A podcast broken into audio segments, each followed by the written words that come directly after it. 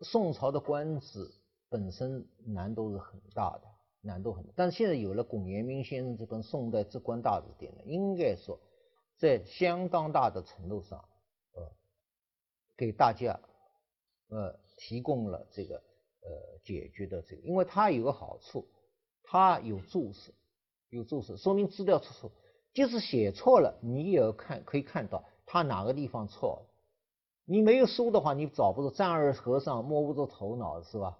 他现在有了这个注，这就很好，这就很好，这可以帮。那那你这个可以看到有一条，就是个你随着研究，你看看他这个词词条，呃，错误的有，缺漏的也不少，也不少，也不少，也不少。这个将来可以再进一步再提高的。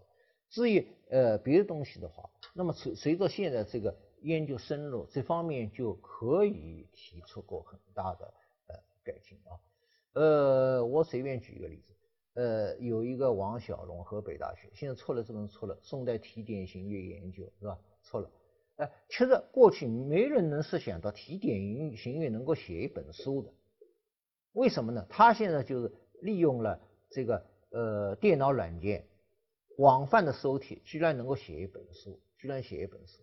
这个本身就说明这个研究余地就是啊，再一个问题啊，宋代的，譬如应补制，应补制嘛，就是指这个呃呃官官员呃儿子可以当儿子孙子可以当官吧？应补制，当时一位研究生写的是呃写的论文，我当跟他提一个呃看了初稿，我跟他提意见，我说你这点史料，呃如果我写的话，十二万字。你那写十八万字够了，结果他写成三十六万字，啊，这个里边有有些地方有一拉长篇幅，这个不说了，是吧？这个不，但是现在看起来啊，这个音补字，你利用电脑软件，要要要要要像这个做王小龙这样的功夫的话，那就这个呃收贴好几十万字不成问题。他当时这部音补字啊就有些缺点，我叫他做，他他不做。你比如，他说了这个呃太宗和真宗的时候的阴补泛滥，我说还一个重要的，就是宋徽宗时期的阴补的泛滥，我已经提出来了，他没有做。另外加上了有些东西对阴补之一些改变小的调微调吧，现在说他是评价的过高，这个就说明他史实不够，史实不够，是吧？所以这样这类东西啊，这个呃具体啊就可以这个。啊，呃，我自己有体会的，有些东西啊，呃，大凡研究问题，你初看看好像自己知道，那一深入进去，你发现很多东西你以前不知道，不知道，哎，到通过这，我最明显的，我自己感觉就是写写卖官这点，我是感觉到，呃，我写了，呃，这个卖官从秦汉一直写到写到辽金元，当今宋，你看这个三部分大概是表现了他们的史料分量。秦汉到唐写了一万几千字，这个呃辽金元写了一万几千字，呃这个宋就写了四万几千，这个代表了这个史史料分量。因为我通过写写卖官，我就知道有好些细节问题，我才弄懂。我再次不写以前自己没弄懂，没弄懂，所以我想这方面，呃深入余地还是有的，还是有的啊。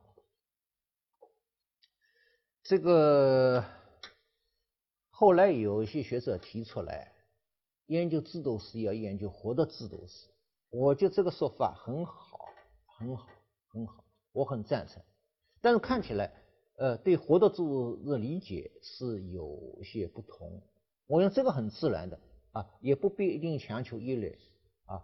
不过照我看呢，这个研究活的制度史离不开古代。专制主义中央集权等级受制之下的人治腐呃呃人事腐败和人治，因为什么呢？制度规定是一回事，实际上就是另一回事，这个常见的事情。这个事情你要研究，除非研究就制度的执行和这个情况吧，制度执行情况吧。那么这个制度情况，你假如没有这样一个总的这样一个一个一个一个理论上制高点，照我看是不行。军事史，军事史啊，应该说现在辽宋战争、宋夏战争、宋金战争、宋元战争研究全面呃展开，但是不是没有深入的余地啊？比如说宋宁宗到李宗时候对金战争，这个就呃呃这个看起来没有什么问题。那么呃，今呃这个宋朝开西北伐，清朝是太和末的战争，这次也没有呃什么。真正你要收帖，还有很多史料。很多这个可以做进一步研究啊，即使说呃宋金战争、辽宋战争，有些地方也可以做一些呃深入，也不是不可以，不可以，不可以啊。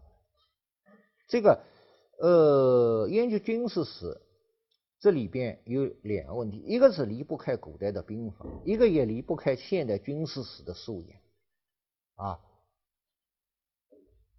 如果你能够呃，研研读这个古代的军兵法和现代的军事理论，我想就从理论上就占据了军事史研究的制高点，理论上就研究呃制高点啊，这个不是不能完全没有这个方面素养啊。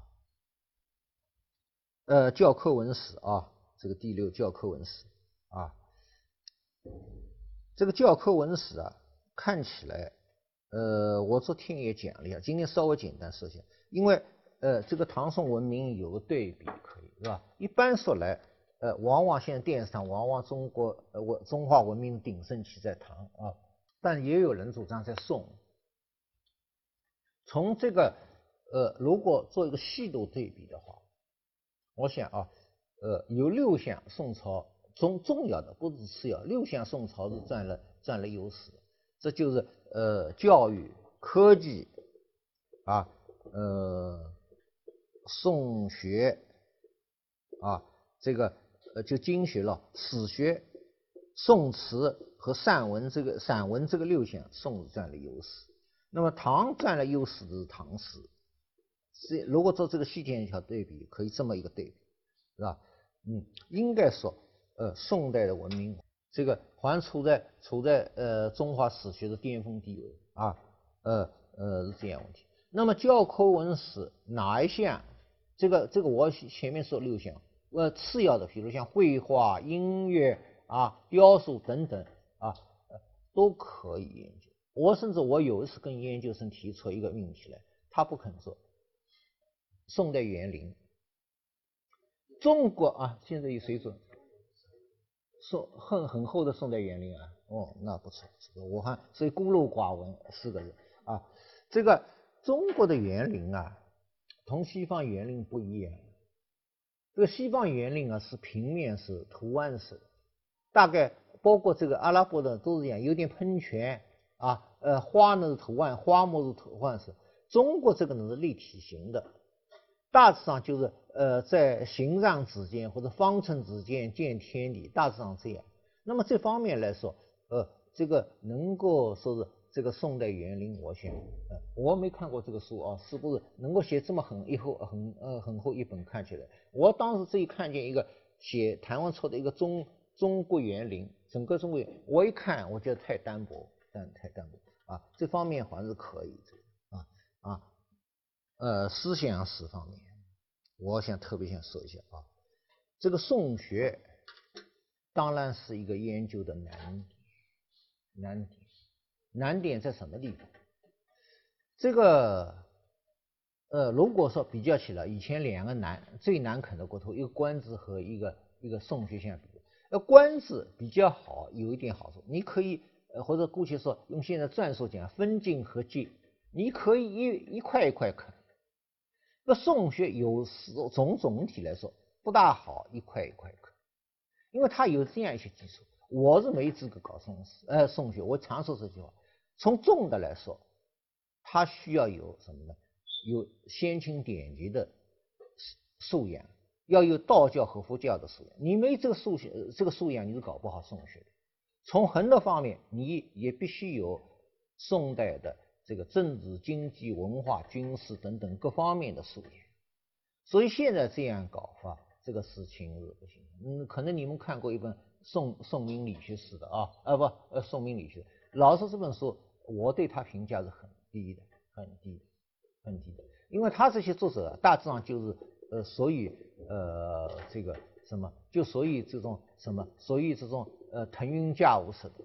不过一段一段这个脱离时空的呃片面读书报告而已，就是看这点书，就是看这几本呃他们弄几，而其实这几本书他也未必一定好好的好好认真看，更不用说这个这个事情啊，确实是呃很难的东西。你比如啊。这个呃，钱穆先生前半前写了这个朱子，呃，这个呃，像什么弄了很多，整理了很多。但这样整理的话，还不能够代替我们去怎么样把这个朱熹的思想吃透啊。呃，西方人研究黑格尔当然很难啊，中国研究呃朱熹可能比西方人研究黑格尔容易一点，但是说实在是够费劲的。这个光朱熹本身的著作就不肯了，更何况你单单啃朱熹的著作又不可能。呃，这个呃问题啊，但这方面来说，呃，我觉得啊，近年来成功的就是杨倩苗先先生写的一个宋代易学的研究，这个是成功的，啊，不是这个关于这个王安石易学的研究，这是成功的，他就充分的利用了现在电子呃呃化和数字化信息化的优势，就收帖王安石一节这个译文，同时呢。做了认真梳理，他本身读通了易，呃，周易他读通了，我读不通，读不通啊，所以这方面的话，呃，就显示这样功啊。这里边我再再稍微进一步补充一点，这个宋学必然是一个就是这个要研究宋人的经注是吧？鲁经的注释，这个是不可避免的。现在留下来宋人的这个鲁经的。经注之多，数量之庞大是很惊人的，很惊。你光从《四库全书》看就是很惊人。到现在为止，没有人比较系统的对宋人的经注下功夫，这真是一个大功夫。你看看怎么样？很琐碎，很不容易的。这里边你真笼统说，这个章句子学到义理子学是可以说的。呃，章句子学到义理子学，但你要把这个经注啊这些东西啊弄下来，可真不容易。呃，有一位先生，我看哦，对，这个就是我的老师张正郎先生，他倒对宋人经注肯定是下了很多功夫。我敢说这句话，他呃很有意思的。我在学生时代没看过他的考古学史讲义，后来直到什么呢？要写他的传记了，师母把张张先生考古学讲义拿来。我看了以后啊，觉得是相见恨晚，因为很多人我根本不懂。他对宋代经史学，呃，他整个写这个考古学讲义是从从从孔夫子一直写到清朝，这个本身是没有一个通史功底，根本不可能。那么就这个来说，他对宋代经史学他是懂的内行，对宋人经注他是很内行的。他里面有几句话我看了以后，他是呃结论性根本没有。他说这个宋人的新经学。欧阳修和刘畅既是宋代经史学的开创者，也是宋人新经学的开创者。完了，这个他要下，你看看这句话，他要下多少功夫啊？因为什么？张正朗先生过去是呃专长研究先秦史的，所以我看了以后，我知道张先生对经注方面是虽然短短一句话，他不过就是很可惜，他东西研究东西没拿出来，没拿出来，最后离随他一起离开人世，这很可惜。但是宋人经注方面要下功夫，这个事情啊，还有好多东西要做。呃，我近年来写过一篇文章，我稍微说一点啊。这篇文章怎么会写呢？这篇文章这样，我答辩的时候产生的这个，呃，在河北的一个搞思想史，写这个张氏南宋张氏的思想，最后呢，我呃送了他几个字。我说你搞思想史，不但要乘云驾雾，也要立地生根。我就送了他几个字，这个我看到他的缺点弱点。但这里边有一条，我发现一条，就是滥用一个词汇，现在常用了宇宙观，宇宙观。这样我才开始就是写这个呃经的这个呃从古籍里边找宇宙两个字个人的解释。这个呃费是费一番功夫，但是有个好处。这个宇宙两个字好办，因为什么呢？这个四库全书电脑是充分发挥了作用了，反正里边有是吧？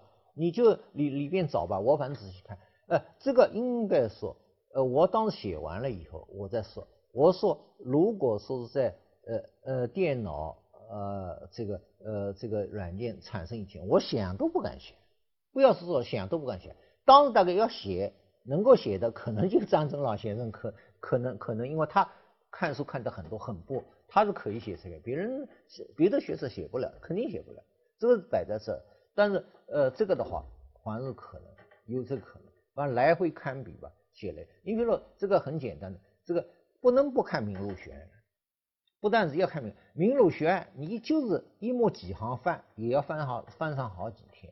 我仅仅用了二十分钟，仅仅我这个那天晚看特地看了表试一下，二十分钟解决。这个你没有不靠电脑软件，肯定这篇文章根本不可能写出来。那宇宙一个方面了，因为我里边提出来就是，呃，最后这结论大概应该说是站得住，就是。真正把宇宙用成一个哲学概哲学化的话，是陆九渊，宋代陆九渊啊。这个我想，呃，因为我前后都对比了，对比了很多人对宇宙。尽管古代啊，这个宇宙早就提出来一个，就是呃，上下四方为宇，那就空见是吧？呃，往古来今，古往今来了，往古来今一奏，那就时间。这个应该是他已经。古人可以，我后来特地问了一下，呃，搞西西西方，我对西方指这个古希腊，他说古希腊也有类似的概念。那我说到底谁先谁后呢？他说他也说不出来，说不出来只好拉倒了。那那那没办法。我后来等到真正出文件之后，我把何兆武先生问何兆武先生都呃写在附记里边。那这样一来，就这么一个概念，只要提出这么一个科学概念，那笼罩一切了，是吧？但这样一个概念真正。运用这个概念不是用于科学，好像不能用科学化，因为中国古代谈不上宇宙科学化，是哲学化。